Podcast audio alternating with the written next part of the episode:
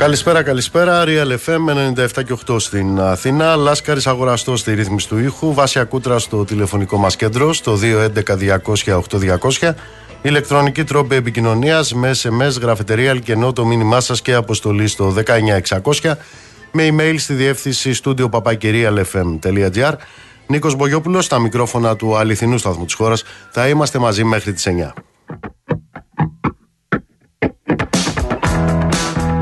Λοιπόν, δεν ξέρω, τα ρεκόρ Guinness έχουν ε, κατηγορία πολιτικής αθλειότητας; Έχουν ε, λάσκαρη, ξέρεις; Υπάρχει κατηγορία ε, πολιτική αθλειότητας στα Guinness; Ε, δεν το γνωρίζω, πάντως αν δεν υπάρχουν, να κάνει επίσημο αίτημα η ελληνική κυβέρνηση, διότι στο πλαίσιο της αριστείας της θα καταρρύπτει το ένα ρεκόρ πολιτικής αθλειότητας μετά το άλλο. Ακούστε λοιπόν τι έκαναν σήμερα.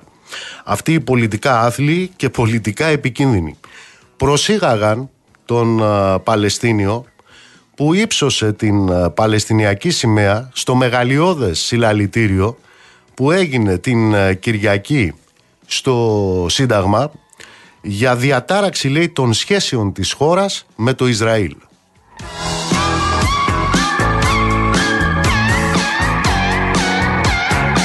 Λοιπόν εδώ έχουμε μία ακόμα απτή απόδειξη ότι οι Αμερικανοτσολιάδες δεν παρετούνται από κανένα μέσο ώστε να αποδείξουν ότι είναι Αμερικανοτσολιάδες.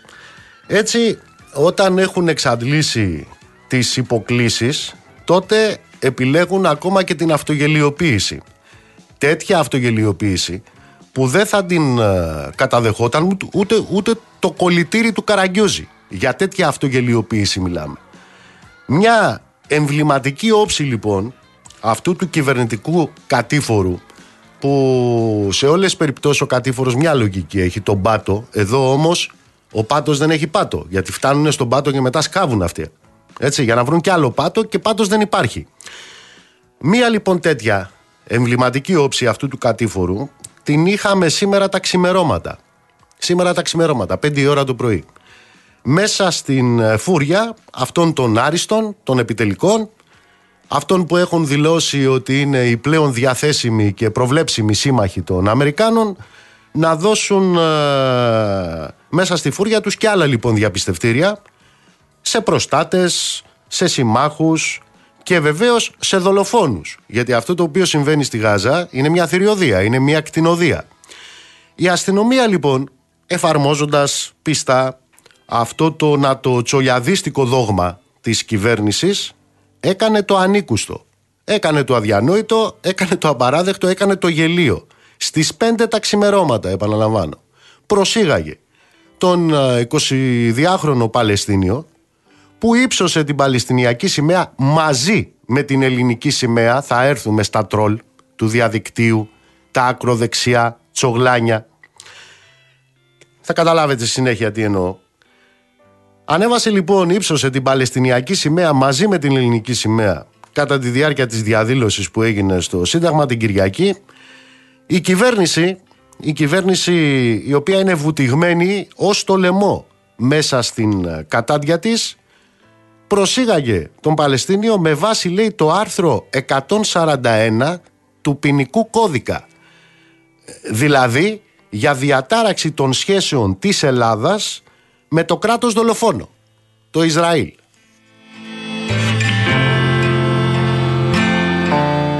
Προσέξτε τώρα, αυτή η διάταξη, η 141 ε, του ποινικού κώδικα, αναφέρεται σε τι αναφέρεται, αναφέρεται σε προβοκάτσιες, σε χοντρές προβοκάτσιες, ε, για παράδειγμα δολιοφθορές, ε, επιθέσεις σε πρεσβείες, με, με κίνδυνο στρατιωτικών αντιπίνων, με κίνδυνο διπλωματικών επεισοδίων αυτή την διάταξη του ποινικού κώδικα χρησιμοποίησαν για να τρομοκρατήσουν, να τρομοκρατήσουν έναν πρόσφυγα που ανέμιζε τη σημαία του κράτους του το οποίο βομβαρδίζεται. Αυτή τη διάταξη επιστράτευσαν.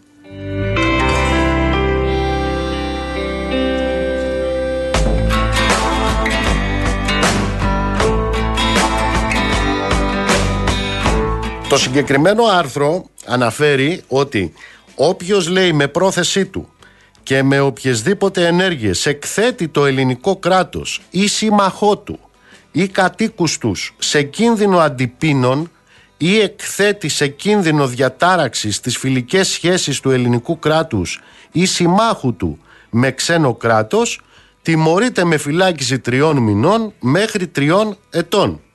Καταλάβατε; Σήκωσε τη σημαία της Παλαιστίνης ο Παλαιστίνιος στη διαδήλωση, στη διαδήλωση τιμή και χρέους του ελληνικού λαού για όσα γίνονται στη Γάζα και αυτοί εδώ ανακάλυψαν ότι δημιούργησε πρόβλημα, λέει, στις σχέσεις μας με τα άλλα κράτη. Θα σας πω ποιος δημιουργεί πρόβλημα σχέση μας και ποιος είναι αυτός ο οποίος προκαλεί κινδύνους για αντίπεινα εδώ στην Ελλάδα. Σύμφωνα λοιπόν με την ε, αστυνομία, ο νεαρός ε, Παλαιστίνιος, του οποίου η πατρίδα εξοντώνεται και αφανίζεται, έχει διαταράξει λοιπόν τις σχέσεις του ελληνικού κράτους με το κράτος φωνιά. Περί αυτού πρόκειται. Δηλαδή με το κράτος που ως σήμερα έχει σκοτώσει πάνω από 4.000 παιδιά. Φυσικά, αν στο στήλο είχε βάλει δίπλα από την ελληνική σημαία τη σημαία του κράτους που βομβαρδίζει και αφήνει πίσω του χιλιάδες σκοτωμένους, ακροτηριασμένους, ρημαγμένους, ε, τότε φυσικά οι διεθνείς ε, σχέσεις και οι συμμαχίες της κυβέρνησης θα αναβαθμίζονταν ε, και σε κάθε περίπτωση δεν θα υφίσταντο ουδεμία διαταραχή. Με αυτή την άθλια και χιδαία κυβέρνηση έχουμε να κάνουμε. Με αυτές τις άθλιες και φωνικές συμμαχίες της έχουμε να κάνουμε και αυτές είναι που υπερασπίζεται και η αστυνομία. Ποιο είναι το συμπέρασμα όλων αυτών; Το συμπέρασμα όλων αυτών μιλώντας για την κυβέρνηση είναι ότι η κατάντια σας, σε εσάς απευθύνομαι, στην κυβέρνηση και ο κατήφορός σας δεν έχει τέλος. Αλλά ξέρετε κάτι, όταν αυτό σχετίζεται με την δολοφονία 4.000 παιδιών, ε τότε το πρόσωπό σας έχει πάρει κιόλας την όψη του τέρατος.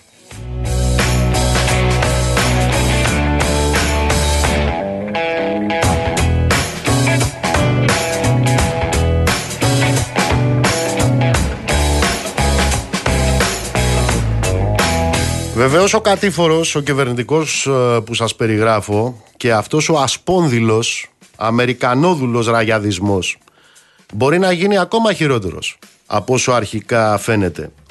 Αυτή η γελία λοιπόν ενέργεια της ελληνικής αστυνομίας να προχωρήσει σε προσαγωγή του Παλαιστίνιου που ύψωσε τη σημαία της χώρας του δίπλα στην ελληνική σημαία την ε, Κυριακή έγινε λέει μετά από προσωπική παρένεση του Υπουργού Προστασίας του Πολίτη για να δράσει άμεσα η αστυνομία. Ακούτε.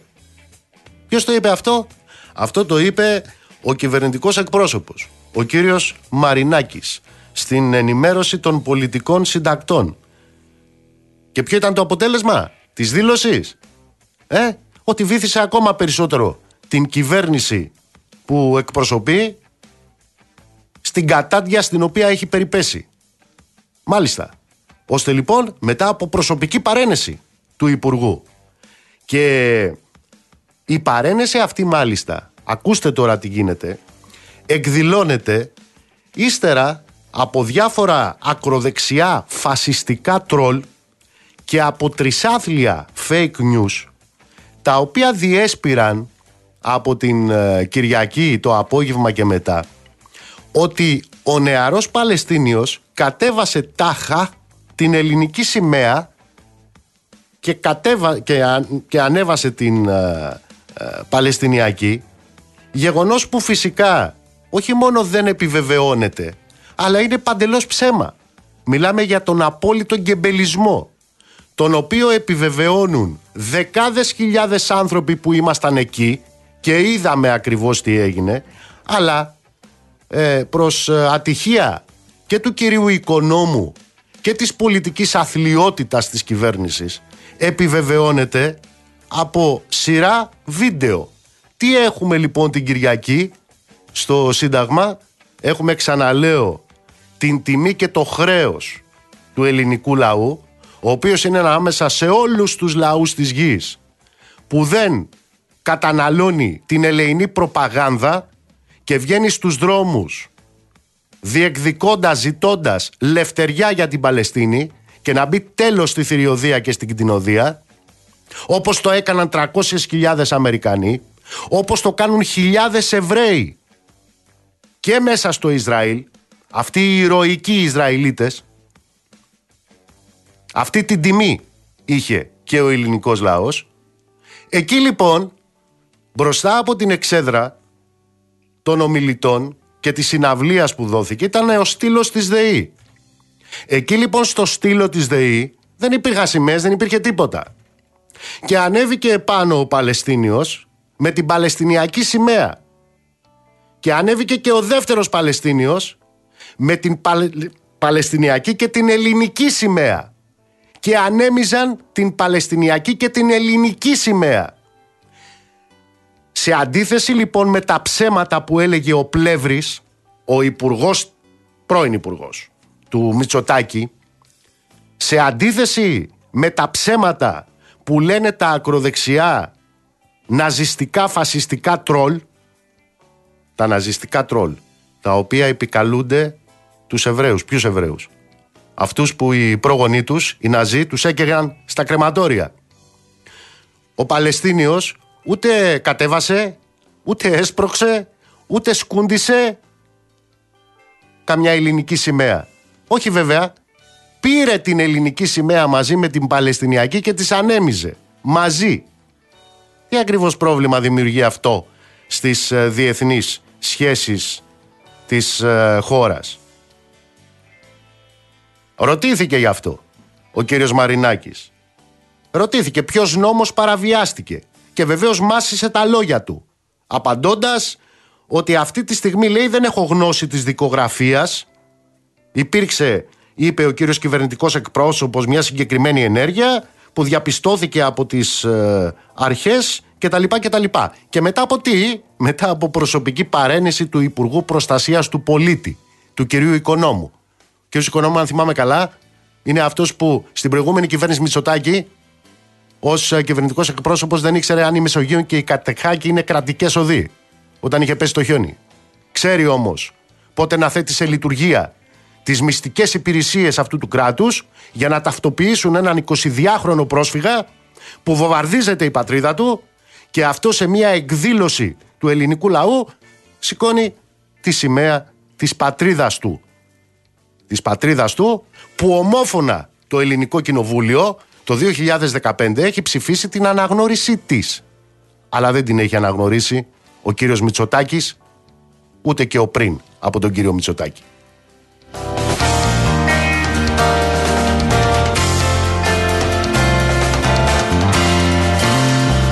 Και γίνεται λοιπόν η Ελλάδα κατά τους κυβερνώντες στόχος αντιπίνων. Γιατί, γιατί γίνεται στόχος αντιπίνων, γιατί ένας 22χρονο πρόσφυγας σήκωσε την Παλαιστινιακή σημαία. Λοιπόν, ακούστε.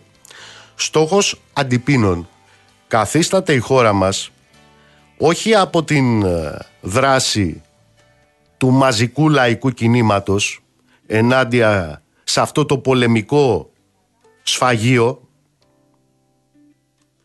και μάλιστα σε καμία περίπτωση δεν καθίσταται στόχος αντιπίνων η Ελλάδα από συμβολικές ενέργειες οι οποίες προωθούν τη φιλία και την αλληλεγγύη ανάμεσα στον ελληνικό λαό και τον παλαιστινιακό λαό.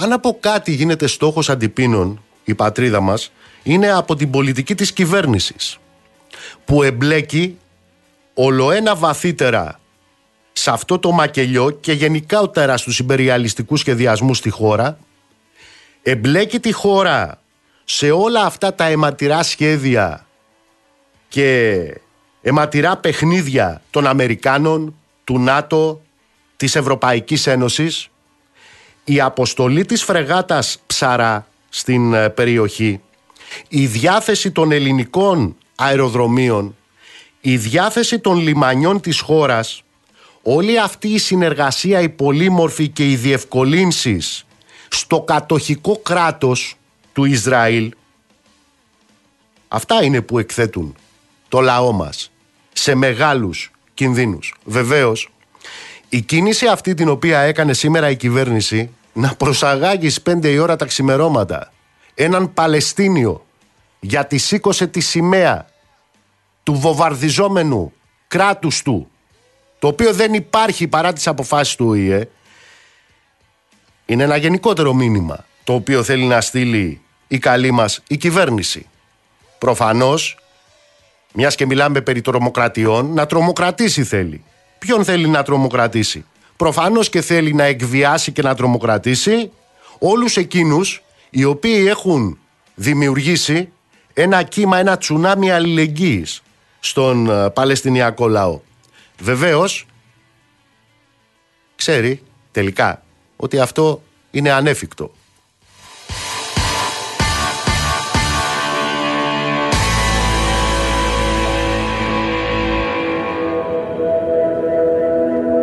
Ως εκ τούτου λοιπόν αυτοί οι οποίοι έφεραν εδώ στη χώρα μέχρι και τους ναζισταράδες του Αζόφ, θυμάστε, μας έφεραν εδώ τους ναζισταράδες του Αζόφ και τους χειροκροτούσαν όρθιοι στη Βουλή.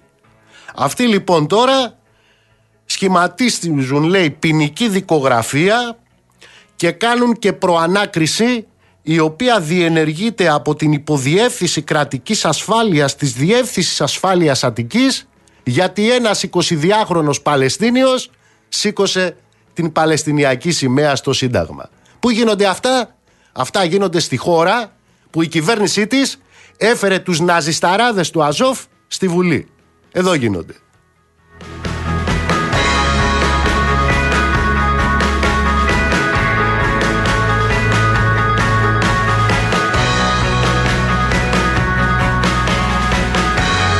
Α, υπάρχει και κάτι ακόμα σε ό,τι αφορά την ε, διαδήλωση η οποία προφανώς τους έχει πονέσει πάρα πολύ. Ήταν πραγματικά πολύ μεγάλη. Και όσο ε, μεγάλη ήταν η διαδήλωση και το συλλαλητήριο την Κυριακή στο Σύνταγμα και η πορεία στην Ισραηλινή πρεσβεία, τόσο μεγάλος είναι και ο πόνος τους από ό,τι φαίνεται. Γι' αυτό έχουν επιστρατεύσει όσα τρόλ είχαν και άλλα τόσα. Και τι λένε ανάμεσα σε όλα τα υπόλοιπα, αφού βέβαια έχουν πει ψέματα για τη σημαία, όπως αποδεικνύεται στα βίντεο, μπείτε στον ημεροδρόμο, μπείτε να δείτε ακριβώς πώς υψώθηκαν οι δύο σημαίες. Έτσι. Τι άλλο λένε; Λένε λοιπόν ότι ανάμεσα στα άλλα κακά που έγινε, έκανε η συγκέντρωση της Κυριακής ήταν λέει ότι ε, ματαιώθηκε εξαιτίας της η αλλαγή λέει της προεδρικής φρουράς στον άγνωστο στρατιώτη. Μα καλά, καλά. Εσείς οι οποίοι τα λέτε αυτά είστε εντελώς καραγκιόζιδες. Είστε εντελώς καραγκιόζιδες έχουν γίνει κάτι χιλιάδες συγκεντρώσεις στο Σύνταγμα. Την ίδια ώρα. Με τη συγκέντρωση που έγινε προχτές. Τέθηκε ποτέ θέμα για το εάν οι συγκεντρώσεις αυτές, οι χιλιάδες που έχουν γίνει στο Σύνταγμα, δημιουργούν πρόβλημα στην αλλαγή της ε, προεδρικής ε, φρουράς. Μήπως να θυμίσω ότι πολλές μέρες πριν από την Κυριακή στις 5 του μήνα είχε ανακοινωθεί από τα εργατικά σωματεία, από τους μαζικούς φορείς η πραγματοποίηση και της συναυλίας και του συλλαλητηρίου στο Σύνταγμα. Και μάλιστα σε ώρα που δεν διατάρασε την αλλαγή της προεδρικής φουράς, αλλά ξαναλέω, είναι η πρώτη φορά που πραγματοποιείται συγκέντρωση στο χώρο του συντάγματος την ίδια ώρα γεγονός που ουδέποτε στο παρελθόν δημιούργησε το μικρό κόλλημα. Μάλιστα, πρέπει να σας πω, γιατί ήμασταν εκεί, οι διοργανωτές της συγκέντρωσης, έχοντας κατά νου το γεγονός ότι επίκειται η αλλαγή της προεδρικής φρουράς, φρόντισαν να μην υπάρχει μουσική εκείνη τη στιγμή. Παρόλα αυτά όμως, και χωρίς να έχει τεθεί το οποιοδήποτε θέμα, οι επικεφαλής της ελληνικής αστυνομίας ενημέρωσαν για την ματέωση, λέει, της αλλαγής. Ποιος την έλαβε αυτή την απόφαση; Ποιος και για ποιους λόγους; Αυτό δεν είναι ένα θέμα το οποίο απασχολεί ούτε τους διοργανωτές της συγκέντρωσης, ούτε τους χιλιάδες που ήταν εκεί. Ούτε τους άλλους χιλιάδες που ήταν στις προηγούμενες χιλιάδες συγκεντρώσεις την ίδια ώρα στο Σύνταγμα. Ε, λοιπόν, αυτό γιατί δεν έγινε η προγραμματισμένη αλλαγή της Προεδρικής Φουράς, θα το απαντήσει η Προεδρία της Δημοκρατίας, θα το απαντήσει η κυρία Σακελαροπούλου. Ας το απαντήσει η ελληνική αστυνομία. Δεν θα το απαντήσουν όμως οι διαδηλωτές και πολύ περισσότερο δεν θα το απαντήσουν οι διαδηλωτές για λογαριασμό εκείνων που κάνουν ό,τι κάνουν για να βγαίνουν μετά τα ακροδεξιά τρόλ και οι αλήτες των διαδικτύων για να πουλάνε γκεμπελισμό.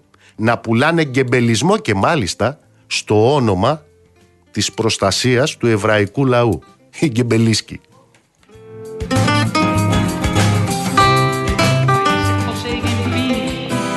Recursos, otros no poseen nada. ¿Cuál es el destino de estos? Morirse de hambre, ser eternamente pobres.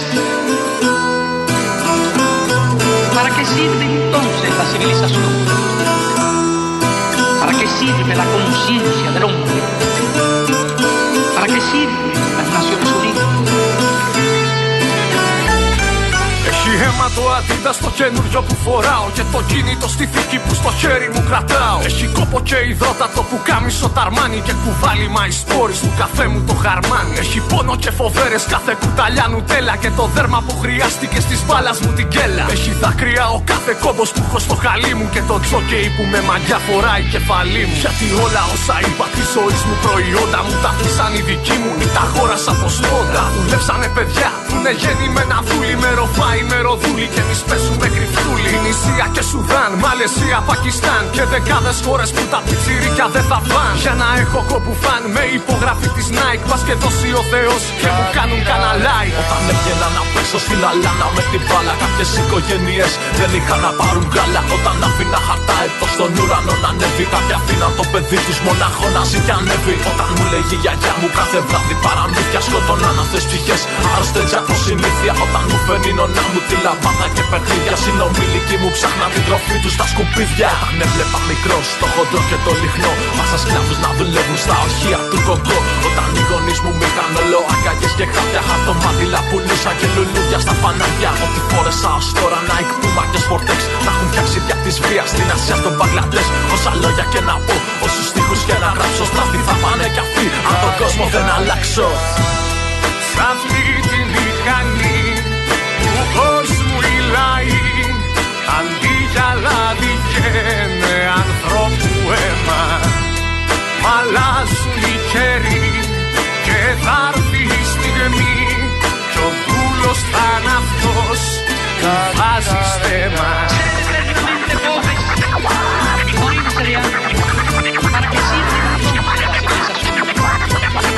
Para que Έπαιζα μικρός με το πρώτο το Nintendo στην Ινδία. Οι ανήλικοι κουβάλαγαν τσιμέντο. Όταν έφτιαχνα το δέντρο με φωτάκια και στολίδια. Τα παιδιά στη Βραζιλία ψάχναν μέσα στα σκουπίδια. Όταν έκανα ποδήλατο στον δρόμο τα απογεύματα. Συνομήλικους στην Κίνα που σκοτώναν διαμοσχεύματα. Κίνησα σαν κοίταζα τις τάξεις στα κορίτσια. Ενώ στην Ινδονησία τα πουλούσαν για βίτσια. Όταν έβλεπα τον Άλαντιν στην Disney με το Τζίνι. Τα αδέρφια μου γαζώνανε κάτω στην Παλαιστίνη. Μας ευχάριστο Θεέ που έχω και έναν ΟΗΕ και να ενδιαφέρθω για αυτά δεν χρειάστηκε ποτέ να είναι καλά και το ΝΑΤΟ. Οι Ηνωμένες Πολιτείες της θρησκείας του αδερφάτων, όλες τις παιδεραστίες. Πάμε πάνω απ' όλα τα άλλα, του μεγάλου μας τη σάλα. Δεν θα είχες την κουτάλα αν δεν ήσουν καπιτάλα. Το σύστημα ρολόι που ρυθμίστηκε να τρώει την εργατική την τάξη. Πολλά αυτή τα έχει παράξει. Μα δεν να το καταλάβει και μετά ποιος θα προλάβει από το κύμα να γλιτώσει και πανί να ανασηκώσει. Στο σχολείο σου του κοντά κρατάω τη σημαία. Ήμουνα απάντη χώρα και δεν με κάνεις παρέα. Με έχει σκοτώσει στο Ιράκ, στο Βιετνάμ, στην Παλαιστίνη. Εγώ αγέννητο μωρό και δεν είχα καν ευθύνη. Έχεις βγάλει τα αργανά μου, πας και πάρεις τα λεφτά σου για να ζήσουν παραπάνω. Λίγο τα αφεντικά σου πήγε σκλάβος στο παζάρι και με πουλάκες φαντάσου θα γυρίσει ο δρόμος και θα έρθει και η σειρά μέσα σε αυτή τη μηχανή. Αν ενωθούμε όλοι μαζί χάλαξουμε αντίθετη πορεία στο γρανά σε ένα σακίνο εγώ και εσύ και θα φτεκίνει η στιγμή όπου αλλάζουν οι γέροι και σίγουρα θα τους πειράζει. Γιατί σε αυτή τη μηχανή όλου τους κόσμου οι λαοί αν σταματήσουν για σπάτη της άλλο να γίνουμε μα. Ευτεκίνει η στιγμή που η φωνή μας θα ακουστεί και ο φίλος μόνος μην κοιμηστεί πάλι θα πάθει στεμά Σ' αυτή τη μηχανή του κόσμου οι λαοί Αντί για λάδι καίνε ανθρώπου αίμα Μ' αλλάζουν οι καιροί και θα έρθει η στιγμή κι ο δούλος θα είναι αυτός που βάζει στέμα Σ' αυτή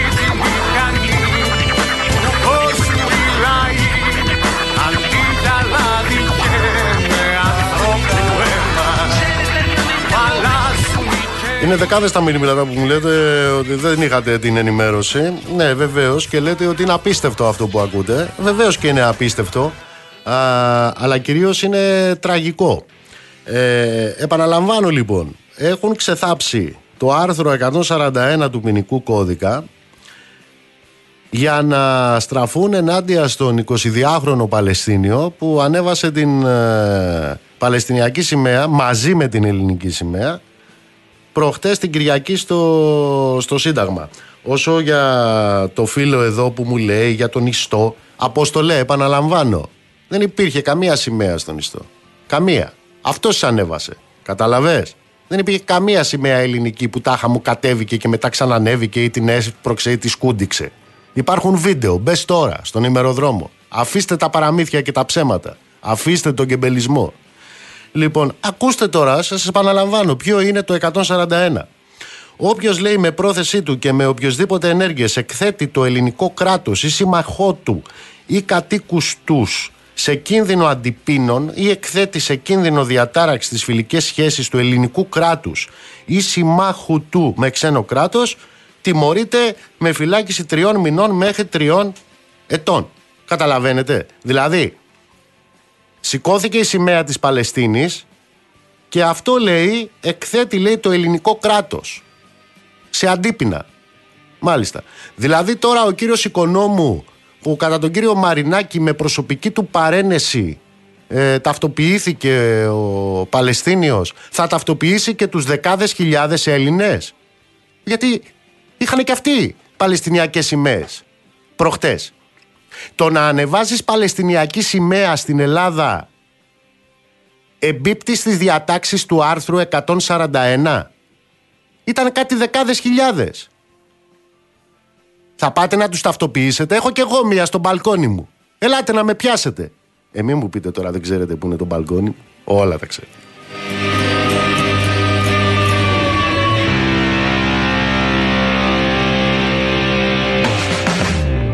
Λοιπόν, σε ό,τι αφορά τώρα τους ε, φωνιάδες, γιατί για φωνιάδες μιλάμε, έχουμε πάνω από 10.000 νεκρούς Παλαιστίνιους, ανάμεσά τους 4.104 παιδιά από τις Ισραηλινές επιδρομές.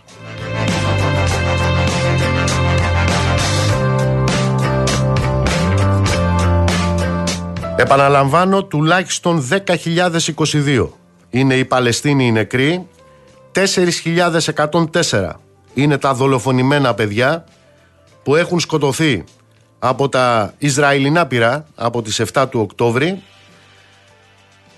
Σύμφωνα με την ανακοίνωση του Υπουργείου Υγείας της Γάζας, ανάμεσα στους νεκρούς είναι 2.641 γυναίκες. Οι τραυματίες έχουν ξεπεράσει τις 25.000.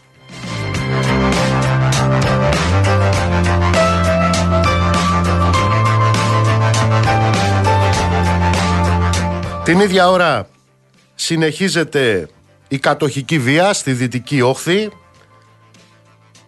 η οποία Δυτική Όχθη επαναλαμβάνω δεν είναι υπό την Χαμάς έτσι συνεχίζεται λοιπόν και εκεί η κατοχική βία ανάμεσα στις ε, χώρες που ανακάλεσε όλους τους διπλωμάτες της από το Τελαβίβ είναι πλέον και η Νότια Αφρική.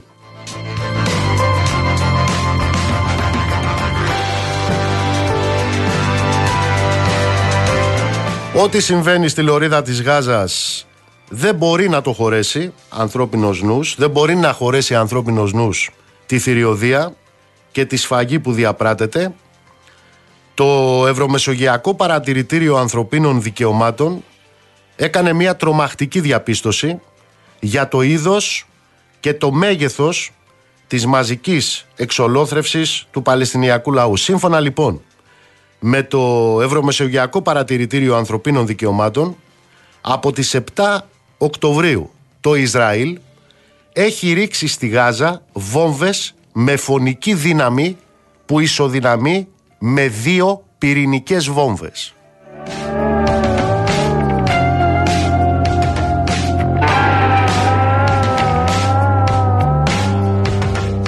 Ταυτόχρονα έχει τεκμηριωθεί η χρήση βομβών διασποράς και φωσφόρου τις οποίες ε, χρησιμοποιεί το Ισραήλ. Μιλάμε δηλαδή για χρήση βομβών που συνιστούν έγκλημα κατά της ανθρωπότητας.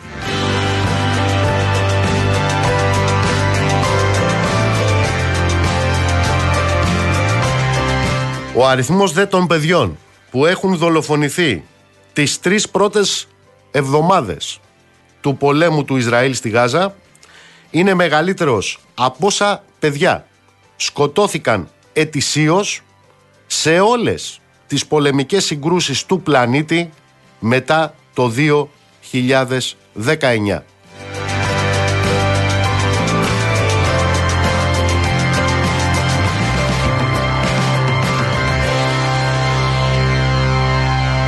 Το 2022 σε 24 χώρες είχαν σκοτωθεί 2.985 παιδιά.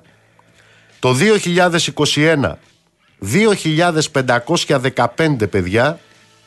Το 2020 2.674 παιδιά.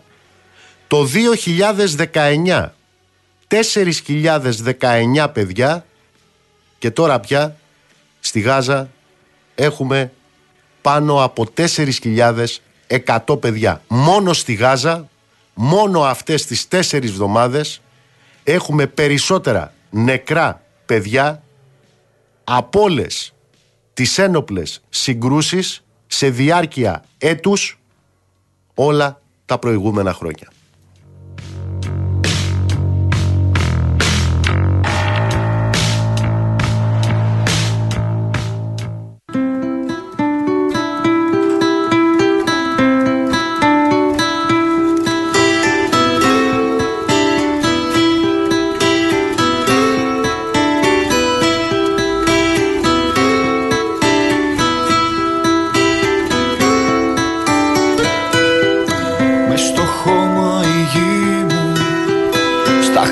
Χαλάσματα ζω.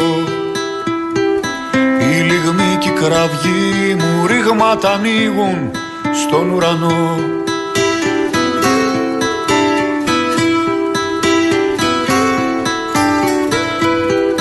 Μες στο χώμα η γη μου και τα αδέρφια μου εκεί. Η λιγμή και η κραυγή μου ρήγματα ανοίγουν πάνω στη γη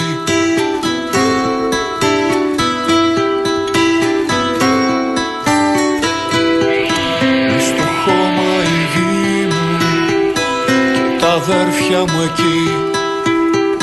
Κι όλοι οι φίλοι παλιοί μου σκίες από αίμα στη χαραυγή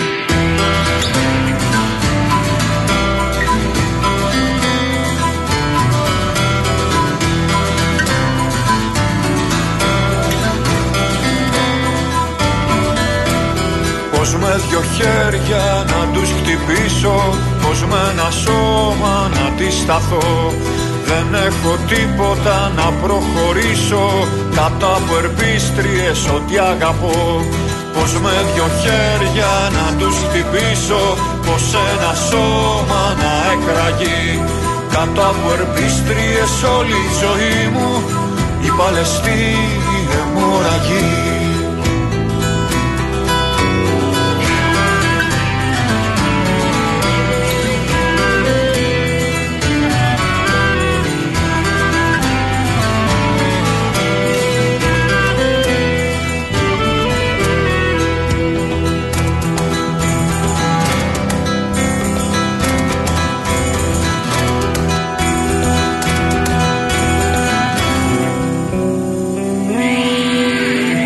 Άδεια τα χέρια μου αίμα ποτίσανε Σφιχτές γροθιές που το φόβο λυγίσανε.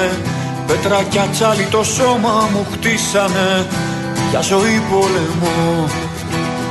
Άδεια τα χέρια μου αίμα ποτίσανε Σφιχτές γροθιές που το φόβο λυγίσανε. Πέτρα τσάλι το σώμα μου χτίσανε Για ζωή πολεμό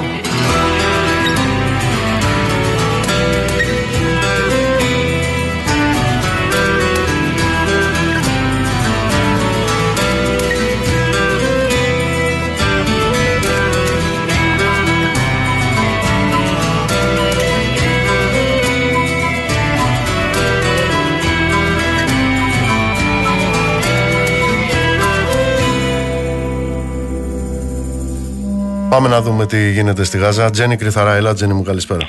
Καλησπέρα.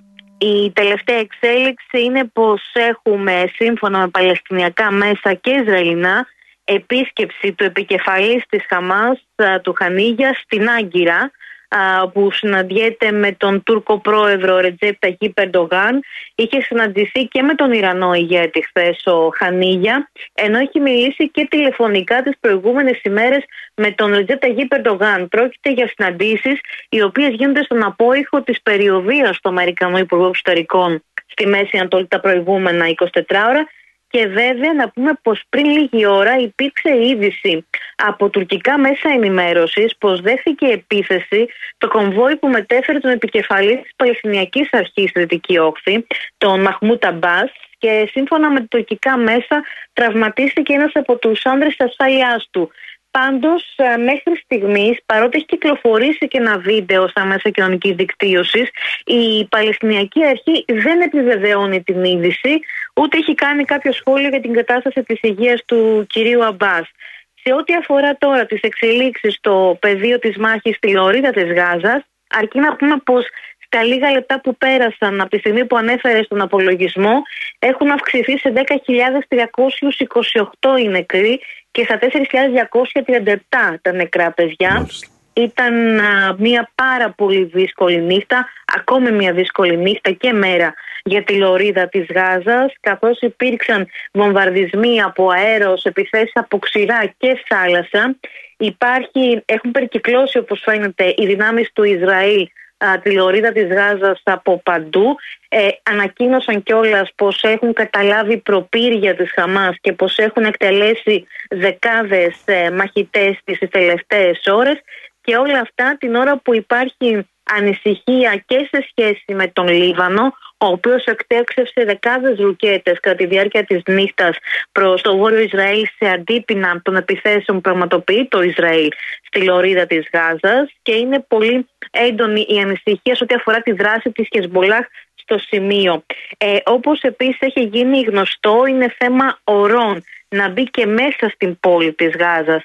Ε, ο ηγεσίας δυνάμεις ε, το Ισραήλ βρίσκονται σε πλήρη συντονισμό όπως αναφέρει η ανακοίνωσή τους με τις ε, δυνάμεις από αέρα και από θάλασσα και βέβαια αυτό που έχει προκαλέσει την οργή ε, διεθνών οργανισμών είναι το γεγονός πως ε, όλο και περισσότεροι Ισραηλινοί αξιωματούχοι αναφέρουν ότι η Χαμάς χρησιμοποιεί νοσοκομεία και σχολεία ως προπύργια με αποτέλεσμα όταν χτυπούν οι Ισραηλινοί για να εξωτερώσουν θέσεις της Χαμάς να καταλήγουν να χτυπούν και αμάχους. Μάλιστα ο Γενικός Γραμματέας του ΟΗΕ, ο Αντώνιο Γκουτέρες, χθες χαρακτήρισε τη Γάζα νεκροταφείο παιδιών. Και αν δει και κανείς τους αριθμούς, δεν απέχει πάρα πολύ από αυτό που είπε. Σε κάθε περίπτωση υπάρχει και η δήλωση του Ισραηλινού Υπουργού, του Γιώργα Αϊλάντ, ο οποίος κατά τη διάρκεια συνέντευξή του είπε πως ε, θα ήταν μια επιλογή και η ρήψη μιας πυρηνικής βόμβας. βόμβα, πυρηνική βόμβα. Και αποπέμφθηκε από το Υπουργικό Συμβούλιο του Ισραήλ για την ακρίβεια τέθηκε σε διαθεσιμότητα από τις συνεδριάσεις του Υπουργικού Συμβουλίου. Δεν έχασε το αξίωμά του και επίσης δεδομένου το ότι βρίσκεται σε εμπόλεμη κατάσταση το Ισραήλ δεν πραγματοποιεί υπουργικά συμβούλια, οπότε ε, στην ουσία δεν δέχτηκε κάποια ιδιαίτερη ποινή. Αυτός μάλιστα είναι και πολιτισμένος άνθρωπος ο ακροδεξιός φασίστας, γιατί από όσο θυμάμαι είναι υπουργός, λέει, πολιτιστικής κληρονομιάς σε Ιερουσαλήμ. Σωστά. Αυτό είναι το αξίωμά του και είναι ένας από τους ακροδεξιούς που έχουν δώσει ψήφο εμπιστοσύνης στην κυβέρνηση Νετανιάχου, την πλέον ακροδεξιά στην ιστορία του Ισραήλ. Είναι από αυτούς τους οποίους βασίζεται για να παραμείνει στην εξουσία ο Νετανιάχου. Τζένι, μου σε ευχαριστώ πολύ. Λοιπόν, πάμε σε. Σε τούτη την πατρίδα. Τη γυρεύω με μισθοφόρους και περαιτωριανούς η δόξα σου γονατιστός να ζητιανεύω και να χτυπώ την πόρτα σου στους ουρανούς. Τη δόξα σου γονατιστός να ζητιανεύω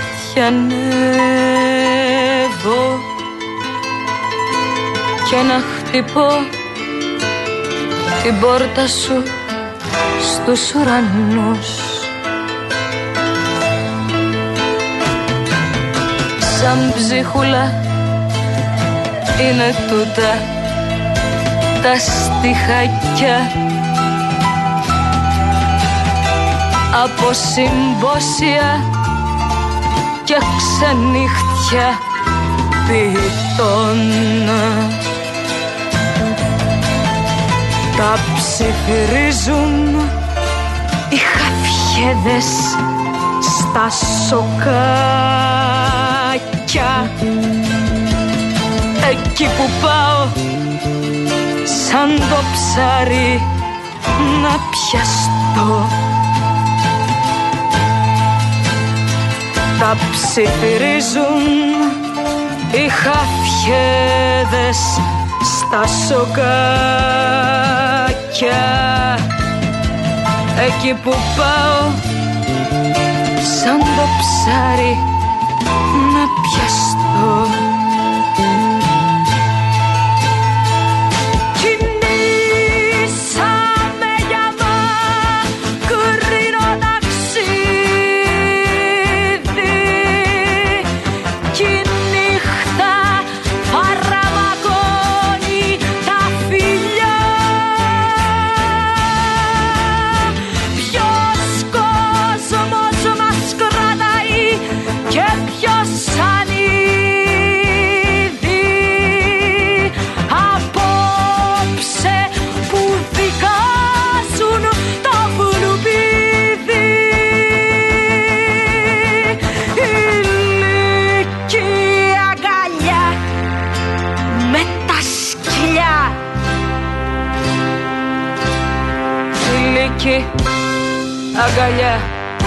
με τα σκυλιά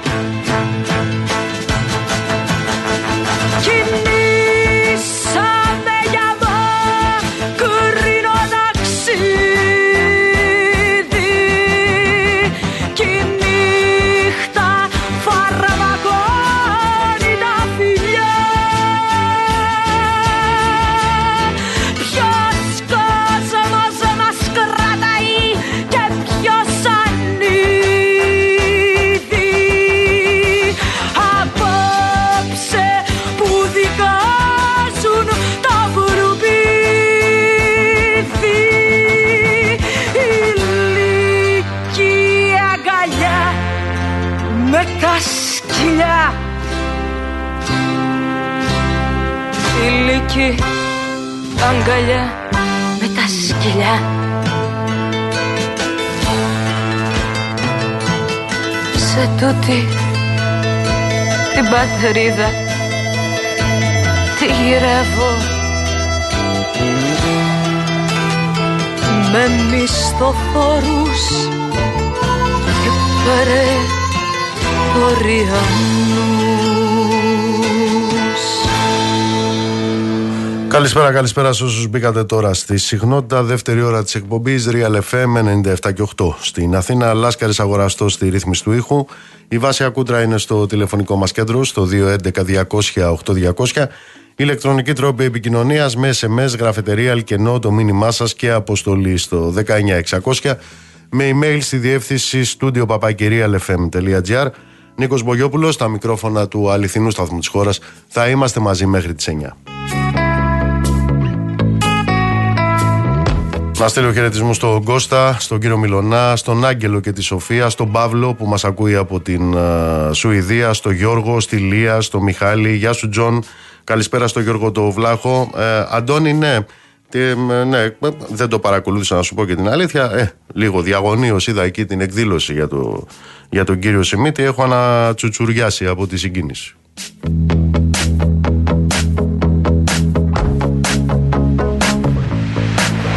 Σύμφωνα με τους διοργανωτές ε, μιλάμε για τον ε, σπουδαιότερο πρωθυπουργό της χώρας ε, μη σας πω σπουδαιότερος και από τον Περικλή τον αρχαίο Βεβαίως ήταν εκεί η μισή Νέα Δημοκρατία από την κυρία Μενδώνη μέχρι τον κύριο Χρυσοχοίδη και τον κύριο Φλωρίδη. Τώρα, παρεπιπτόντω, άμα γίνει καμιά εκδήλωση για τον Καρατζαφέρη, θα πάει η άλλη μισή Νέα Δημοκρατία. Ναι, ο κύριος Σιμίτης. Ναι. Ε, όταν λέμε τώρα για τον κύριο Σιμίτη, ε, μιλάμε για τον, ε, ε, για τον κύριο Ασπρόσεχαν. Τα θυμάστε, τα Ασπρόσεχαν. Εσείς οι παλιότεροι. Εσείς να θυμόσαστε οι παλιότεροι, να μαθαίνουν νεότεροι. Όταν έγινε ένα από τα μεγαλύτερα σκάνδαλα στην ιστορία αυτού του τόπου, μία από τις μεγαλύτερες λαιλασίες, το χρηματιστήριο δηλαδή, στα τέλη της δεκαετίας του 90 ήταν τότε που το Πασόκ του κυρίου Σιμίτη είχε βγάλει και αφίσα στις εκλογές ε, για το χρηματιστήριο και το πόσο σπουδαίο ήταν και έγινε αυτή η λαιλασία, η, η ατελείωτη λαιλασία. Η δήλωση που έκανε ο κύριος Σιμίτης ήταν «Ας πρόσεχαν». Όταν μιλάμε για τον κύριο Σιμίτη, μιλάμε για τον κύριο Ευχαριστούμε τις Ηνωμένες Πολιτείες, έτσι. Το βράδυ των ημείων. Μιλάμε βεβαίως για τον κύριο ο οποίος ήταν πρωθυπουργός ε, με την υπόθεση ο Τσαλάν. Τη θυμάστε την υπόθεση ο Τσαλάν; Θυμάσαι Λάσκαρη, θυμάσαι έτσι. Βεβαίως μιλάμε για τον κύριο, ο οποίος ε, επί των ημερών του μετετράπει η Ελλάδα σε ε, διαμετακομιστικό κέντρο των δολοφόνων του ΝΑΤΟ στην ε, Ιουγκοσλαβία, στη Σερβία. Για αυτά τα πράγματα μιλάμε. Επίσης σε ό,τι αφορά τα ζητήματα της διαφθοράς και της διαπλοκής πράγματα ανύπαρκτα την περίοδο του κυρίου Σιμίτη είχε πει ο κύριος Σιμίτης αν έχετε στοιχεία να τα πάτε στον εισαγγελέα. Ε, ναι. Ή το άλλο εκείνο τότε με τη Σφαράν, με τα Σαμίνα και τα λοιπά. Θυμάστε, ε; Και ήταν η δήλωση του καλύτερου πρωθυπουργού ε, ίσως πάνω και από τον Περικλή, τον αρχαίο; Αυτή είναι η Ελλάδα. Αυτά είχε πει ο κύριος Σιμίτης τότε. Και βεβαίως μιλάμε για την... Ε, ε, τους Ολυμπιακούς Αγώνες, να χρησιμοποιήσω επίθετο. Τώρα, όχι, δεν χρειάζεται να χρησιμοποιήσω επίθετο. Α, βεβαίως, ναι, ήταν, ήταν τότε που ξεφουσκώνανε τα λάστιχα των τραχτέρ. Τα θυμάστε αυτά; Που ξεφουσκώνανε τα λάστιχα των τραχτέρ, των αγροτών, στις κινητοποιήσεις.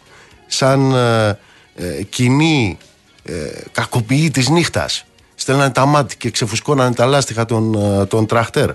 Ε, ήταν τότε που, όχι ότι δεν γινόταν και πριν και μετά από τις μέρες του κυρίου Σιμίτη αλλά τότε ήταν που ομολογείτο ότι επί των ημερών του χαφιέδες της ασφάλειας στέλνονταν σε διατεταγμένη υπηρεσία σε πορείες και σε διαδηλώσεις. Γι' αυτό μιλάμε τώρα, για αυτή την περίοδο μιλάμε. Βεβαίως μιλάμε για την περίοδο της ΟΝΕ και του ευρώ. Τα έλεγα και χτες.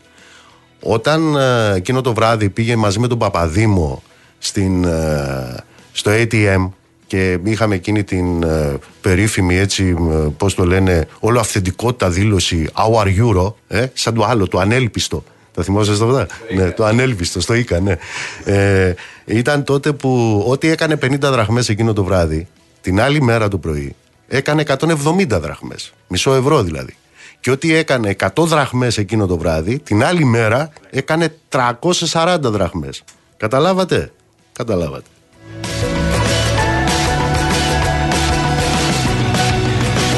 Γι' αυτό λοιπόν ήταν η μισή Νέα Δημοκρατία εκεί. Η άλλη μισή ψάχνει φοροφυγάδες. Ε, καλησπέρα, ε, κύριε Βιτάλη. Είναι μαζί μας ο κύριος Δημήτρης Βιτάλης. Είναι ο αντιπρόεδρος Ομοσπονδίας των Βιοτεχνικών Σωματείων στην Αττική και μέλος του Διοικητικού Συμβουλίου της ε, ΓΕΣΕΒΕ. Καλησπέρα. Καλησπέρα, καλησπέρα. Αύριο μαθαίνουμε ότι έχετε πολύ μεγάλη συγκέντρωση τα βιοτεχνικά σωματεία για αυτό το νομοσχέδιο που έχει εμφανίσει η κυβέρνηση, διότι είστε φοροφυγάδες και δεν θέλετε να φορολογηθείτε. Σωστά; Σωστά. Ναι. Ε, αύριο, το, αύριο το απόγευμα η, η η Ομοσπονδία των Βιοτεχνικών Σωματείων Αττικής και δεκάδες σωματεία της Αττικής επαγγελματιών ε, βιοτεχνών και μπόρων θα διαδηλώσουμε στο κέντρο της Αθήνας ε, προκειμένου ε, πρώτα απ' όλα να στείλουμε ένα, ένα, ένα, ένα μεγάλο μήνυμα ε, για τον ενάντια ε, στον κοινωνικό αυτοματισμό πρώτα απ' όλα που προσπαθεί να στήσει η κυβέρνηση.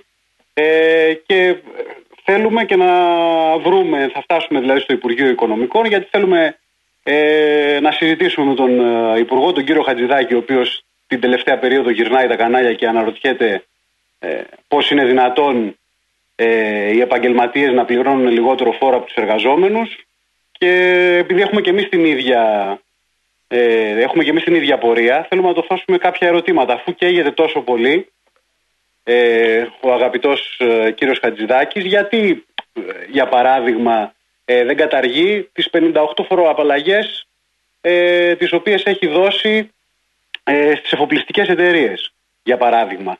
Γιατί δεν καταργεί τον αναβαλόμενο φόρο που δεν πληρώνουν οι τράπεζες την ίδια στιγμή. Γιατί έχει θεσπίσει τις ε, φοροαπαλλαγές των στρατηγικών επενδυτών που έχουν επιδοτηθεί με χοντρό χρήμα όλα αυτά τα χρόνια από τους αναπτυξιακούς νόμους που μαζεύουν ε, τα μαξιλαράκια, μαξιλάρι το μαξιλάρι, από τους έμεσους φόρους που όλος ο απλός λαός ε, έχει, έχει πληρώσει ιδιαίτερα το τελευταίο διάστημα πάρα πολύ βαριά και στο κάτω-κάτω υπάρχουν πολλά που μπορεί να ψάξει ακόμα πέρα από το αν ο Μπακάλης και ο Μανάβης ας πούμε ε, είναι μεγάλος οικονομικός εγκληματίας όπως για παράδειγμα τις offshore, τις τριγωνικές εναλλαγές, τους φορολογικούς παραδείσους που αραιά και που ακούμε και μάλλον ο αγαπητός κύριος Υπουργός δεν τα έχει ακούσει. Α, τώρα που είπατε offshore και τα λοιπά, ε, το λέω για τους ακροατές μας. Ο Γκάμπριελ Ζούκμαν είναι ο επικεφαλής του φορολογικού παρατηρητηρίου της Ευρωπαϊκής Ένωσης.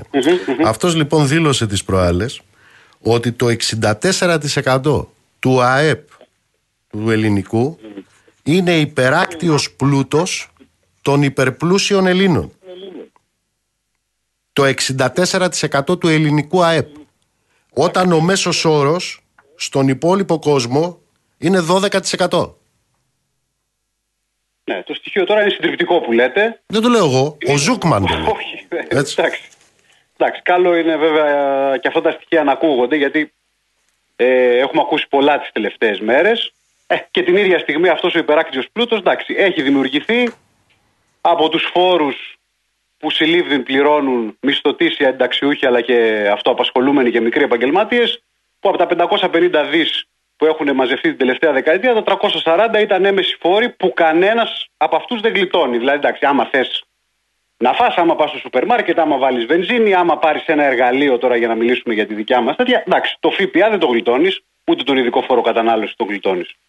Ούτε το τέλος επιτιδεύματος στα 640 ευρώ τα γλιτώνεις και μάλλον επειδή οι κύριοι της κυβέρνησης δεν, δεν ξέρω, καλά, λαθροχειρία, λαθροχειρία κάνουν, αλλά μάλλον δεν έχουν ακούσει ότι ένας άνθρωπος, για παράδειγμα επαγγελματίας, ο οποίος ε, έχει ένα μάξι δεκαετίας, ε, έχει ένα σπίτι 80 τετραγωνικά, πρώτη κατοικία και είναι παντρεμένος, έχει τεκμήριο διαβίωσης. Δηλαδή και ένα ευρώ να δηλώνει ότι βγάζει, για περίπου 12.000 θα φορολογηθεί. Δηλαδή θέλω να πω ακούμε και πράγματα τα οποία ε, και τον, ε, οι άνθρωποι τέλος πάντων που τα ακούνε ε, οι βιοπαλαιστές επαγγελματίες εξοργίζονται και γι' αυτό ε, αύριο καλούμε τέλος πάντων αυτή η οργή να γίνει πράξη, να γίνει δύναμη στο δρόμο προκειμένου να σταματήσει να πάρουν πίσω αυτό το νομοσχέδιο το κατάπτυστο. Ε, με βάση αυτό το οποίο ανακοινώθηκε από την κυβέρνηση, αυτό το τεκμαρτό εισόδημα που σας βάζει, αυτά τα 10.920 ευρώ, μιλώντας ε, για τον ε, μισθό του εργάτη επί 14 λοιπόν, η συντριπτική πλειοψηφία η δική σας, μιλάω για τους μικρούς επαγγελματίες, τους επαγγελματοβιοτέχνες κτλ. Εσείς δεν έχετε εργαζόμενους οι περισσότεροι, έτσι δεν είναι; Δεν έχετε εργαζόμενους αφενός, ε, αφενός ισχύει, ισχύει αυτό, αφετέρου κοιτάξτε να δείτε και τα στοιχεία είναι χαρακτηριστικά. Δηλαδή την τελευταία, αν, αν, ρίξετε μια ματιά ε, την τελευταία δωδεκαετία, την τελευταία δωδεκαετία, αν ρίξει κάποιος τα στοιχεία των μικρών επαγγελματιών, αυτών χωρίς προσωπικό, έχουμε μείωση η οποία φτάνει στα απόλυτα νούμερα. στην ύπαρξή τους. Έχουμε μείωση η οποία φτάνει το 20%. Δηλαδή ε, και αυτή η μείωση προέρχεται γιατί η, η τάση σε αυτή τη φάση είναι να κλείνουν οι ατομικές επιχειρήσεις. Και βέβαια, τώρα για να μην κοροϊδευόμαστε, γιατί θα μας πούνε ότι γίνονται μεγάλοι. Δεν γίνονται μεγάλοι. Πετιούνται απλά εκτός ή τέλος πάντων κάποιοι άνθρωποι συνταξιοδοτούνται, δεν ε, ακολουθούν τα παιδιά τους με τον έναν ή τον άλλο τρόπο δηλαδή βγαίνουν από την, ε, από την ίδια τη διαδικασία της παραγωγής. Και αυτός ο κόσμος, αυτή τη φάση στην Ελλάδα είναι η συντριπτική πλειοψηφία.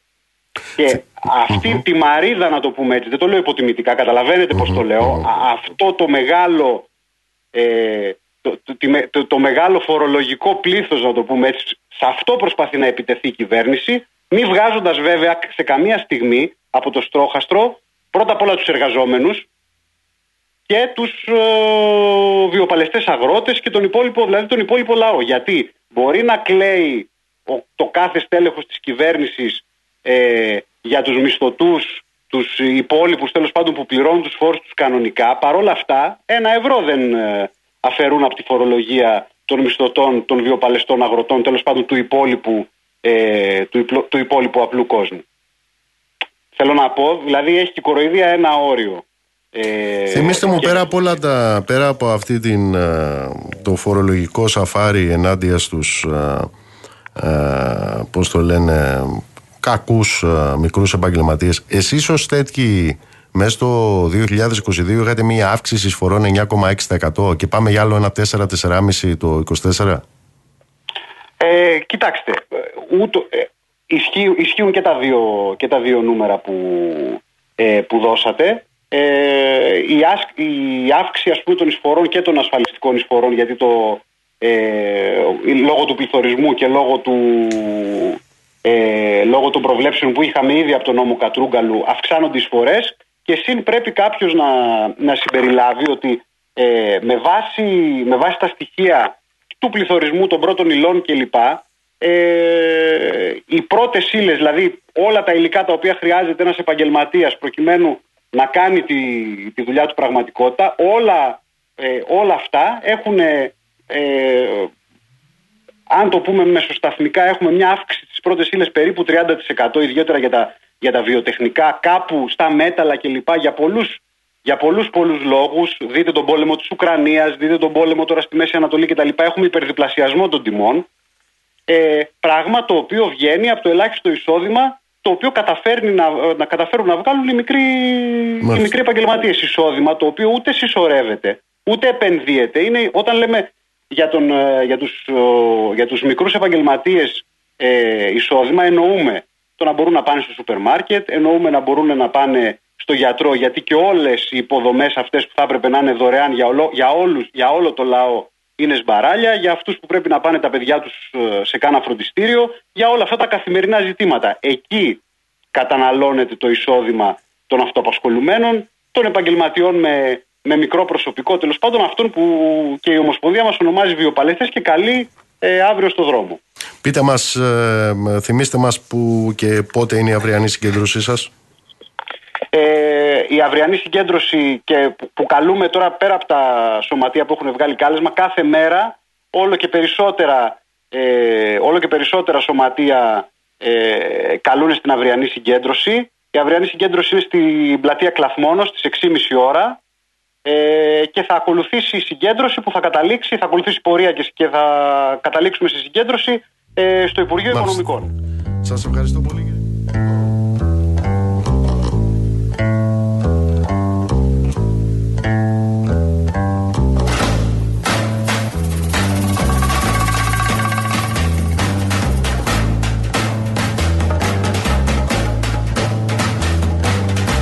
Έντυσαν οι μοίρες μου με τραγούδια και με φιές και την πόρτα μου άνοιξα να φύγω να έρθω να σε βρω. Ήρθαν πέντε ποταμοί να μου κλείνουν το κορμί. Κι ήρθανε και δυο πουλιά να μου μάθουν το φιλί. Κάτω στους πέντε ποταμούς κάτω στους πέντε δρόμους. Είδα τους πέντε ρόλους τους τους μικρούς σου ώμους Μα τα αγγίγμα μου αρνήθηκες Μαύρη σιωπή αιτήθηκες Κάπλωσα τα χέρια μου Και έμεινα στην ερημιά. Με τόσα ψέματα που ντύθηκαν οι λέξεις Πώς να σου πω το σ' αγαπώ. Να το πιστέψεις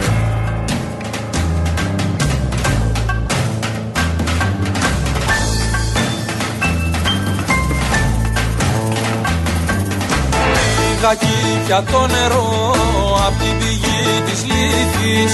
Που σβήνει τα θυμίσματα κι όλους τους πόνους σβήνει Μα πιο βαθιά μου χάραξε τη θύμηση στο πόνο. Και έμεινα πάντα να ζητώ ένα φιλί σου μόνο. Με τόσα ψέματα που ντύθηκαν οι λέξεις Πώς να σου πω το σ' αγαπώ να το πιστέψεις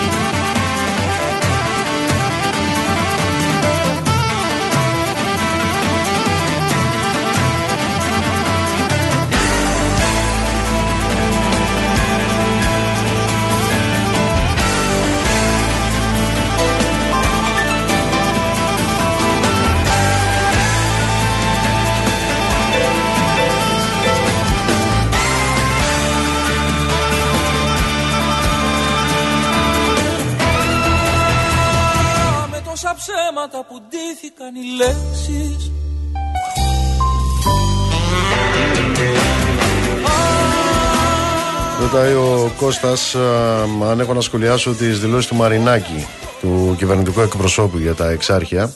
Ναι, είναι κάτι παραπάνω απαράδεκτες. Τι είπε ο κύριος κυβερνητικός εκπρόσωπος, τους έπιασε ο πόνος, λέει, για τα δέντρα και είναι ευκαιρία, λέει, για επαναστατική γυμναστική. Καταλάβατε;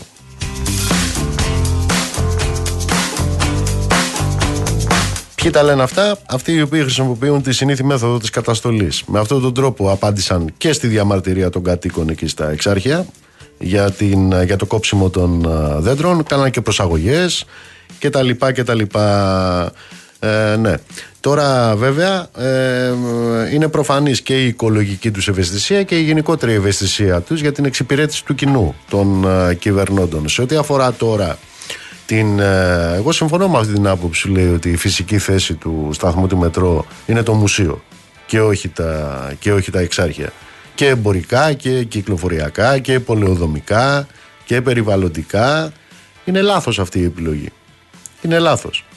Η τεχνική λύση της χάραξης για την ε, χωροθέτηση του σταθμού στην Μπουμπουλίνας εκεί και το Σίτσα είχε δοθεί από ό,τι θυμάμαι από μεικτή κυβερνητική επιτροπή του Υπουργείου Υποδομών, Μεταφορών, του Υπουργείου Πολιτισμού, του Μετσοβίου, του Αρχαιολογικού Μουσείου, του Επιγραφικού Μουσείου από την άνοιξη του 2019. Ήταν επιλογή της κυβέρνησης, της παρούσας κυβέρνησης, το Σεπτέμβριο του 2019, να επιστρέψει το μετρό στην πλατεία.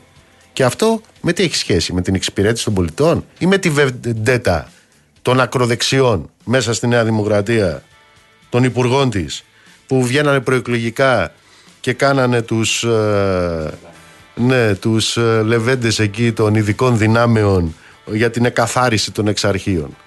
Αλλά θα μου πεις αυτή είναι μια άποψη επιστημονικού χαρακτήρα, ο καθένας μπορεί να φέρει τα επιχειρήματά του. Αλλά το επιχείρημα του κυρίου Μαρινάκη ότι τους έπιασε ο πόνος, λέει για τα δέντρα. Καλά, το ξέρουμε ότι εσείς δεν έχετε κανένα πόνο για τα δέντρα. Το είδαμε το καλοκαίρι με τις φωτιές.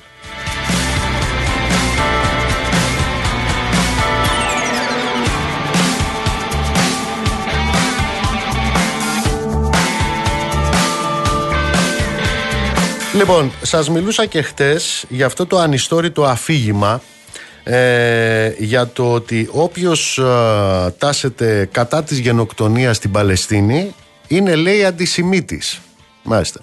Ποιος είναι αυτός ο οποίος ε, το συνεχίζει σήμερα; Είναι το Κεντρικό Ισραηλιτικό Συμβούλιο Ελλάδας το οποίο ε, μετά τον κεμπελισμό της κυβέρνησης ε, πήρε τη σκητάλη και έχει στο στόχαστρο μία ανακοίνωση της ΟΛΜΕ την ανακοίνωση της ΟΛΜΕ με την οποία καλούσε στα πανεκπαιδευτικά συλλαλητήρια χτες ενάντια στο έγκλημα. Και σε αυτή την ανακοίνωση της ΟΛΜΕ το Κεντρικό Ισραηλιτικό Συμβούλιο της Ελλάδας βλέπει αντισημιτισμό. Είστε αντισημίτες κύριε Καργόπουλε, καλησπέρα. Ε, καλησπέρα κύριε Μπογιόπουλε. Πραγματικά είμαστε εξοργισμένοι όλος ο κλάδος, οι συνάδελφοι, γιατί οι απαράδεκτες, ανιστόρητες δηλώσεις χθες του Υπουργού Παιδείας μετά τη συνάντηση που είχε με το Κεντρικό Ισραηλιτικό Συμβούλιο Ελλάδας αλλά και μετά τα σημερινά προσβάλλουν βάναυσα τους χιλιάδες εκπαιδευτικούς και μαθητές σε όλη την Ελλάδα που εκφράζουν την αλληλεγγύη τους στον Παλαιστινιακό λαό καταρχήν. Προσπαθούμε να σταματήσουμε αυτή τη σφαγή, αυτή τη γενοκτονία που γίνεται στη Γάζα με τη συμμετοχή μας σε όλα τα συλλαλητήρια και βέβαια ειδικά τη Δευτέρα σε αυτές τις πολύμορφες δραστηριότητες που υπήρχαν μαζί με τους μαθητές μας. Και μας προσβάλλει γιατί πέρα από αυτή μας τη στάση δεν μπορεί να κατηγορήσει να αφήνει υπόνοιε για, για έναν κλάδο ότι έχει να το πω έτσι φιλετικές διακρίσεις όταν ξέρει ο Υπουργός ότι όλα αυτά τα χρόνια σε πολύ δύσκολες συνθήκες, όλη μια δεκαετία, τότε που διάφοροι δημοσιολόγοι, να το πω έτσι, που κρίνουν την ΟΛΜΕ σήμερα, χαϊδεύαν τη Χρυσή Αυγή, ψάχναν μια σοβαρή Χρυσή Αυγή. Οι εκπαιδευτικοί μπήκαν μπροστά, ασπίδα, ανοίξαν τα σχολεία, δεχτήκαν τα μεταναστόπουλα και τα προσφυγόπουλα, δώσαμε και την ψυχή μας όταν στηβάζουν δεκάδες παιδιά μες στις τάξεις χωρίς να ξέρουν ευρύ ελληνικά, για να μπορέσουμε με ένα χαμόγελο να αισθανθούν πιο οικείο περιβάλλον, να μπορέσουμε δηλαδή να τα συνδέσουμε με την εκπαίδευση που η κυβέρνηση με την απαράδεκτη πολιτική της τα αποκόβει. Δώσαμε μάχη λοιπόν να καταπολυθούν, να καταπολυθούν ρατσιστικές αντιλήψεις απέναντι σε καθοδηγούμενους πολλές φορές δίθεν αγανακτισμένους γονείς, να απομονωθεί η ρατσιστική ιδεολογία, η ναζιστική ιδεολογία, η φασιστική. Και είναι πραγματικά εξοργιστικό, δεν, δεν περιγράφεται. Να αποδίδονται τέτοιοι χαρακτηρισμοί με υπόνοιες, εμέσως πλήρη σαφώς, στον κλάδο μας. Και στο κάτω-κάτω, αν ψάχνει αντισημητικέ απόψεις ο Υπουργός, ας κοιτάξει τα διπλανά γραφεία στο Υπουργικό Συμβούλιο. Το οποίο έχουν εκφράσει κατά καιρούς άλλοι μετανοήσαντες και άλλοι όχι. Δεν θα τις βρει λοιπόν με αυτές τις απόψεις στις σχολικές τάξεις. Μπορεί, μπορεί, εγώ καταλαβαίνω τη δύσκολη θέση του όταν έχει να υπερασπιστεί την πολιτική της κυβέρνησης που ήταν απαράδεκτη και στον ΟΗΕ η στάση της και το ότι δίνει γη και είδο για μια ακόμα φορά τα πάντα για, αυτό, για, για, για τη γενοκτονία, να το πω έτσι, τη σφαγή που γίνεται στη Γάζα. Αλλά έχει ξεπεράσει κάθε όριο αυτή η στάση και του Υπουργείου και των διάφορων δημοσιολόγων που βγαίνουν στα κανάλια. Το γεγονός ότι αντίστοιχη θέση διατυπώνει σήμερα το Κεντρικό Ισραηλιτικό Συμβούλιο. Είναι, είναι πραγματικά απίστευτο και είναι ξέρετε, τα κλασικά τα δικηγορίστικα. Η ΟΛΜΕ ταυτίζεται με, με τη Χαμάς, που η Χαμάς μετά λέει ε, θέλει να σας εξαφανίσει το, Ισραηλ, το Ισραηλιτικό κράτος, ε, κατατρέχει τους Εβραίους όπου γης ε, και τα υπόλοιπα. Καταρχήν, όλοι αυτοί και οι δημοσιολόγοι αποσιωπούν μια ολοκληρωμένη ανακοίνωση της ΟΛΜΕ πριν κάποιες μέρες όπου παίρνει σαφή θέση και για τη σφαγή των αμάχων στο Ισραήλ, αλλά και για τη δινή θέση που είναι και ο ίδιος ο λαός του Ισραήλ, όπως και εσεί έχετε επισημάνει πολλές φορές από την εκπομπή σας από αυτή την κατάσταση. Είναι, είναι πραγματικά απίστευτο και, και χρησιμοποιεί και άλλους όρους ο, ο Υπουργός. Λέει ότι υποδηγετούμε τους μαθητές. Οι μαθητές μας είμαστε πολύ περήφανοι για αυτούς. Οι μαθητές μας είναι ανεξάρτητοι άνθρωποι, όριμοι, έχουν άποψη, έχουν βούληση και έχουν κάθε δικαίωμα ως μαθητικό κίνημα να εκφράζουν την αλληλεγγύη στον Παλαιστινιακό λαό όπως αυτοί θέλουν. Το μαθητικό κίνημα έχει αυτοτέλεια και το σεβόμαστε κάθε φορά ως Ολμέ. Θέλουν να κάνουν πορεία, θέλουν να βάλουν τις τσάντες στο προάβλιο με το σήμα της ειρήνης, θέλουν να κάνουν αποχή από τα μαθήματα και το σεβόμαστε πάντα. Τι είναι οι μαθητές μας, τίποτα πρόβατα, θεωρεί ο Υπουργός και τους υποδηγετούμε εμείς. Βέβαια, όταν εφαρπάξουν την ψήφο τους στις εκλογές, δίνουν αυτά τα κόμματα εκατομμύρια ευρώ σε διαφημιστικές εταιρείες για να κλέψουν την ψήφο των 17 αλλά τώρα αυτά τα παιδιά δεν, είναι, δεν έχουν τη βούληση να εκφράσουν ένα υγιές συνέστημα, να το πω έτσι. Τι πιο υγιές για ένα 17-16 να πει σταματήστε τον πόλεμο τώρα, σταματήστε τη σφαγή, να εκφράσει την ελεγγύη τους σε ένα λαό. Είναι, είναι, είναι, είναι πραγματικά αυτές οι δηλώσεις απαράδεκτες. Και επιτρέψτε μου να, να μπορώ να πω δύο-τρία πράγματα για αυτό για τους μαθητές μας και να συνεχίσουμε. Πριν, ε, πριν από αυτό, επειδή όλοι αυτοί, όλος αυτός ο εγκεμπελισμός, γιατί περί εγκεμπελισμού πρόκειται, ε, μας παίρνει μπάλα όλους. Ε, θέλω να πω λοιπόν και εγώ από την πλευρά μου και στον κύριο Υπουργό με τον οποίο τα είπαμε χτες και από εδώ και στο Κεντρικό Ισραηλιτικό Συμβούλιο και στα ανώνυμα ή ψευδόνυμα αυτά αλήτικα τρόλ του διαδικτύου ότι χτες εκατοντάδες Αμερικανοεβραίοι έκαναν ειρηνική κατάληψη στο άγαλμα της ελευθερίας στη Νέα Υόρκη απαιτώντας το Ισραήλ να κηρύξει κατάπαυση του πυρός και να τερματίσει τον γενοκτονικό βομβαρδισμό Παλαιστινίων αμάχων στη Γάζα. Αμερικανοεβραίοι μπροστά στο άγαλμα της ελευθερίας. Ε, ναι. Θέλω να μου πει ο κύριος Πιερακάκης, το Κεντρικό Ισραηλιτικό Συμβούλιο, αν αυτοί είναι αντισημίτες. Μα Είναι, είναι σωστά. Στις τεράστιες συγκεντρώσεις που γίνονται στο, στο Λονδίνο με εκατομμύρια κόσμου, υπάρχουν ε, οργανώσεις Εβραίων αντισιωνιστών, έτσι λέγονται οι ίδιοι, που κάνουν, ε, μοιράζουν υλικό στην συγκέντρωση μέσα και εξηγούν ακριβώς αυτό το πράγμα. Γιατί οι υγιείς σκεπτόμενοι, να το πω έτσι, και η πλειοψηφία τους Ισραηλινού λαού, να το πω έτσι, στενάζει. Και προσέξτε πόσο επικίνδυνο είναι αυτό που κάνει ο Υπουργός. Όταν ε, σε καμία ανακοίνωση σωματείου κινητοποίησης δεν μπαίνει η φιλετική διάσταση. Ο όρος Εβραίος δεν υπάρχει πουθενά. Σε καμία ανακοίνωση. Υπάρχει το κράτος του Ισραήλ, η ηγεσία, η κυβέρνηση. Όταν οι ίδιοι μιλούν για αντισημιτισμό, οι ίδιοι βάζουν τέτοια στοιχεία στην αντιπαράθεση που είναι αρκετά επικίνδυνα μέσα στα σχολεία. Είναι επικίνδυνοι με αυτό που κάνουν. Εμείς προσπαθούμε πώς να το πω αυτά, να τα απομακρύνουμε. Και να σας πω και κάτι, είναι, είναι, είναι, επειδή είστε και έμπειρος δημοσιογράφος, είναι πολιτικά πεδαριώδες πραγματικά να ταυτίζεις έναν λαό με την κυβέρνηση και το κράτος. Δηλαδή, όποιος στηρίζει τον Παλαιστινιακό λαό είναι με τη Χαμάς ή το ανάποδο. Όποιος ασκεί σφοδρή κριτική στον Νετανιάχου και στην κυβέρνηση του Ισραήλ είναι αντισημίτης. Αυτό είναι, είναι, είναι πραγματικά ανήκωστο. Δηλαδή, όταν ασκούμε εμείς κριτική στην κυβέρνηση έντονη γιατί δίνει τη βάση της Σούδας, είμαστε ανθέληνε. Ή ξέρω εγώ, αυτός ο οποίος ε, ασκεί, ξέρω εγώ, την κριτική στον ναζισμό που αναπτύχθηκε στη Γερμανία για χύψη λόγους είναι αντιγερμανός. Εντάξει τώρα, ε, το μάθημα της κοινωνιολογίας μπορεί να το βγάλουν από τα σχολεία κακήν κακός με τις γνωστές δηλώσεις, αλλά ας κάνουν και κάνα ταχύριθμο μάθημα στο Υπουργείο Παιδεία, έστω και ψηφιακό που είναι τη μόδα, πας και ξεχωρίσουν γιατί είμαστε και επιστήμονες στο κάτω-κάτω. Δηλαδή, ακούγονται κάτι πράγματα, το μόνο που έχουν οι εκπαιδευτικοί δικαίωμα είναι να κάνουν κάποιες εκδηλώσεις και να καλέσουν έναν ιστορικό. Ακούστηκε σε ένα πάνελ. Λες και δεν υπάρχουν χιλιάδες συνάδελφοι επιστήμονες, ιστορικοί, πώς το πω, αξιόλογοι ή κοινωνιολόγοι στα σχολεία. Και να πω και κάτι, κύριε Μπογιόπουλο, γιατί λες, μπαίνει και αυτός στη μέση. Αν έχει δικαίωμα εκπαιδευτικός να μιλάει, κοιτάξτε να δείτε, εμείς έχουμε χιλιάδες ζευγάρια μάτια κάθε μέρα στην τάξη. Και μας κοιτάνε. Η δουλειά η δικιά μου δεν είναι μόνο να σου μάθω τον περιοδικό πίνακα, που εντάξει είναι η δουλειά μου ως χημικός. Πρέπει να απαντήσω στα μεγάλα γιατί αυτών των παιδιών.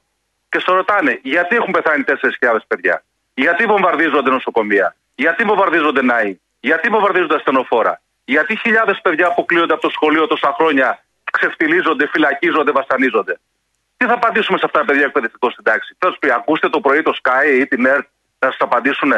Δεν πρέπει αυτή την ανησυχία των παιδιών να την απαντήσουμε όπου ζουν οι μαθητές μας. Στην τάξη, στην τάξη, στην πορεία, στην πορεία, στην κινητοποίηση, στην κινητοποίηση. Και αυτή η σχέση του εκπαιδευτικού με το μαθητή έχει χτιστεί πολλά χρόνια στην Ελλάδα. Σε πολύ δύσκολες συνθήκες και το ξέρετε πολύ καλά γιατί σας παρακολουθώ κιόλας και τις εκπομπές που κάνετε. Δεν μπορεί κάθε περαστικός από το Υπουργείο Παιδείας αυτή να τη διαταράξει. Είναι πώς το πω, ζωτική σημασία για το σχολείο αυτή η συζήτηση για τη διαπαιδαγώγηση των ίδιων των παιδιών. Ε, τι περιμένει ο κύριος Υπουργός, Να γίνονται, να ανασφάζονται χιλιάδες στη Γάζα και να κάθονται οι μαθητές και να κοιτάνε ε, απαθείς, να μην τους νοιάζει. Δεν είναι υγιές αυτό το συνέστημα των μαθητών. Οι οργοί που βγάζουν δεν είναι υγιές για τους εκπαιδευτικούς οι οργοί. Σταματήστε τώρα τη σφαγή. Δηλαδή, τι, τι, τι περιμένει να πούμε δηλαδή; Είναι, είναι, είναι, είναι πραγματικά, είναι, αυτές οι απόψεις που εκφράζουν είναι, είναι πραγματικά επικίνδυνες. Εμείς σαν κλάδος, πραγματικά το λέω, έχουμε κριτές τους μαθητές μας. Αυτούς έχουμε, δεν δεχόμαστε που να το πω κανέναν άλλον.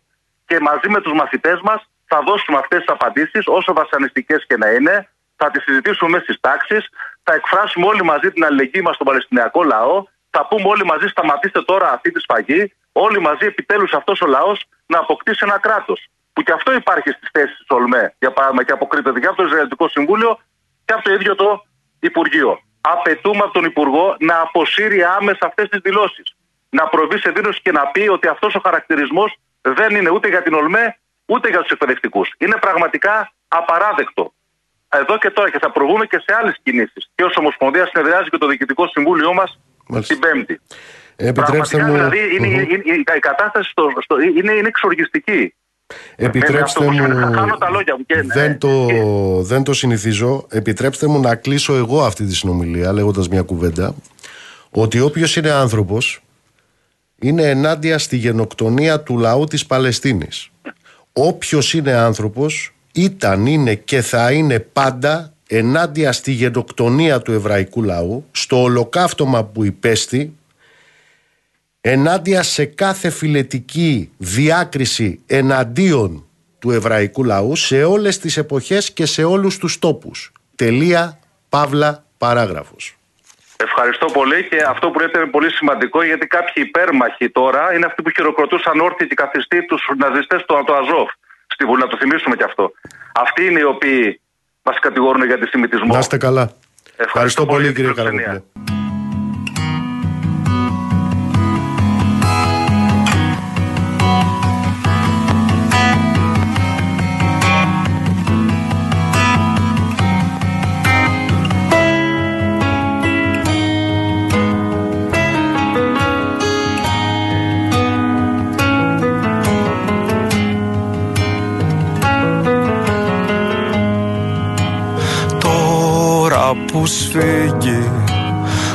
Στο λαιμό μου η θηλιά τους. Τώρα που τίποτα από εδώ και πέρα δεν έχει μείνει να πιαστώ. Ξέρω μια μέρα θα ακουστούν τα βήματά τους. Θα έρθουν οι αντάρτες της κρυφής πλευράς μου για να με πάρουν στο βουνό. Όλοι μιλάνε Κυρίες και κύριοι, πριν από 106 χρόνια, σαν σήμερα, στις 25 Οκτωβρίου με το παλιό ημερολόγιο, η ανθρωπότητα σύστηκε από την έκρηξη της πρώτης σοσιαλιστικής επανάστασης στον κόσμο. Την επόμενη κιόλας μέρα της επανάστασης, του Οκτώβρη του 17, η Σοβιετική εξουσία υπέγραψε διαχειρός του Λένιν το διάταγμα για την ειρήνη, με το οποίο έβγαζε τη Ρωσία έξω από τους υπεριαλιστικούς οργανισμούς και έξω από τον Πρώτο Παγκόσμιο Πόλεμο. Πάλι την ίδια μέρα, την επόμενη μέρα κιόλας της Επανάστασης, ο Λένιν υπογράφει το διάταγμα για τη γη, με το οποίο καταργήθηκε χωρίς καμία αποζημίωση η ιδιοκτησία της γης από τους τσιφλικάδες συμπεριλαμβανομένης της αυτοκρατορικής και της μοναστηριακής περιουσίας. Πάλι την ίδια μέρα, την επόμενη κιόλας μέρα, της Επανάστασης, η Σοβιετική εξουσία, διαχειρός Λένιν, είχε ήδη υπογράψει το νομοσχέδιο για τον εργατικό έλεγχο στις βιομηχανικές, τις εμπορικές και τις τραπεζικές επιχειρήσεις.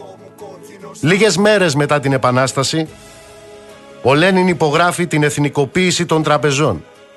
Λίγες μέρες μετά την Επανάσταση, ο Λένιν υπογράφει το νόμο για την εθνικοποίηση του εμπορικού στόλου. Είναι προφανές. Η Επανάσταση με επικεφαλή στο Κομμουνιστικό Κόμμα τον Οκτώβρη του 17 στη Ρωσία ήταν μια αλλιώτικη επανάσταση. Ό,τι γεννήθηκε τότε σήμερα δεν υπάρχει. Αλλά κάθε φορά που η παλινόρθωση νομίζει ότι έσβησε με τη γομολάστιχα τις πολιτικές και εξεγερτικές παρακαταθήκες των ανθρώπων, πάντα έρχεται η στιγμή που βρίσκεται αντιμέτωπη ξανά και ξανά με εκείνο το γενικό νόμο κίνησης της ιστορίας. Είναι αυτή η σπυροειδής ιστορική κίνηση που παρά τα πισωγυρίσματα, τα ξεστρατήματα και τις ήτες, το κάθε προηγούμενο κοινωνικό άλμα θα το έχει πάντα βατήρα. Θα το έχει πάντα έδαφος για το επόμενο πιο στέρεο άλμα.